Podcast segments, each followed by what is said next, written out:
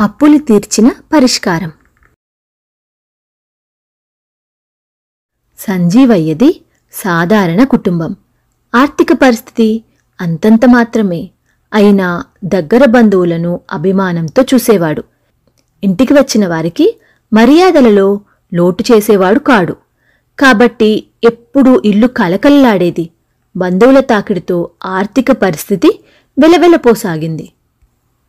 బంధువుల తాకిడి తగ్గించుకునేదెలా అని ఆలోచిస్తుంటే మిత్రుడు చక్కని సలహాదారుడు అయిన సులోచనయ్య గుర్తుకు రావటంతో వెంటనే అతని వద్దకు వెళ్ళి తన ఇంటి వివరాలు ఇబ్బందులు బంధువుల గురించి తెలియజేశాడు. అంతా విన్న సులోచనయ్య అయితే బంధువులు మీ ఇంటికి రావడం తగ్గించాలి అంతే కదా? అన్నాడు. అలాగని బంధువులను దూరం చేసుకోవడం కాదు. ఎవరినీ నొప్పించకుండా పరిస్థితిని చెక్కపెట్టాలి అని అన్నాడు సంజీవయ్య. సులోచనయ్య ఆలోచిస్తూ నీవు బాగా అభిమానిస్తున్నావు ఆదరిస్తున్నావు కనుకనే వస్తున్నారు. వారి అలవాట్లు అవసరాలను ఏమైనా గమనించావా? వారి ఆర్థిక పరిస్థితి ఎలా ఉంటుంది? అని అడిగాడు. కొందరు ఆర్థికంగా బాగున్నారు.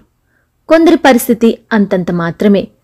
అయితే మా బంధువులలో ఉన్నవారి దగ్గర నుండి లేనివారు కొన్ని సందర్భాలలో అప్పు తీసుకోవడం గమనించాను అని సంజీవయ్య చెప్పడంతో సరే నీ సమస్యకు పరిష్కారం దొరికినట్లే.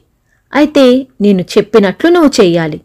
ఇక ముందు బంధువులు అప్పులు ఇవ్వడం కానీ తీసుకోవడం కానీ నీ చేతుల మీదుగా జరిగేటట్టు చూడు అన్నాడు సులోచనయ్య. అయ్యో మధ్యలో నాకెందుకు? తర్వాత ఇబ్బంది పడతాను అప్పు తీర్చిన వారుంటే అన్నాడు సంజీవయ్య. నా మీద నమ్మకం ఉంటే నేను చెప్పినట్లు చెయ్యి అని అనడంతో సరే అన్నాడు సంజీవయ్య. బంధువులకు అప్పు ఇవ్వమని డబ్బున్న వారి నుండి తీసుకుని అవసరమైన వారందరికీ నీ చేతుల మీదుగా ఇప్పించు.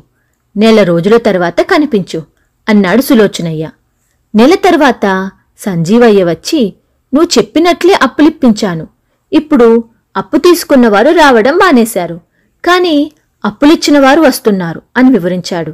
సరే ఇప్పుడు అప్పు ఇచ్చిన వారు వచ్చినప్పుడు మరికొంతమంది మన బంధువులు ఆర్థిక ఇబ్బందుల్లో ఉన్నారు. వారికి అప్పిచ్చి అవసరాలను మీరే తీర్చాలి అని ప్రాధేయపడు. వచ్చినప్పుడల్లా ఇదే పని చేస్తూ పది రోజుల తర్వాత కనిపించు అని చెప్పి పంపాడు సులోచనయ్య. సులోచనయ్య సలహాను పాటించి పది రోజుల తర్వాత వచ్చి నువ్వు చెప్పినట్లు చేశాను. ఇప్పుడు అప్పు తీసుకున్నవారు అప్పు ఇచ్చినవారు కూడా పూర్తిగా రావడం మానేశారు. నా సమస్యకు పరిష్కారం దొరికింది. కానీ ఎందుకు రావడం మానేశారో అర్థం కాలేదు అన్నాడు సంజీవయ్య. ఇందులో అర్థం కాకపోవడానికి ఏముంది? అప్పు తీసుకున్నవారు నీ చేతుల మీదుగా తీసుకున్నారు కనుక నువ్వు తీర్చమంటావని కనిపించడం మానేశారు. అప్పులిచ్చిన బంధువులు వసూలు మాట అటుంచి నువ్వు కొత్తగా అప్పులు ఎక్కడ అడుగుతావోనని కనిపించడం మానేశారు. అని నవ్వుతూ సమాధానమిచ్చాడు సులోచనయ్య. ఎలాగైతేనేమి మా ఇంటికి బంధువులు తాకిడి తగ్గింది. అదే సంతోషం అని సంజీవయ్య అంటే అప్పులు తీర్చిన పరిష్కారం ఇది అని సులోచనయ్య అన్నాడు.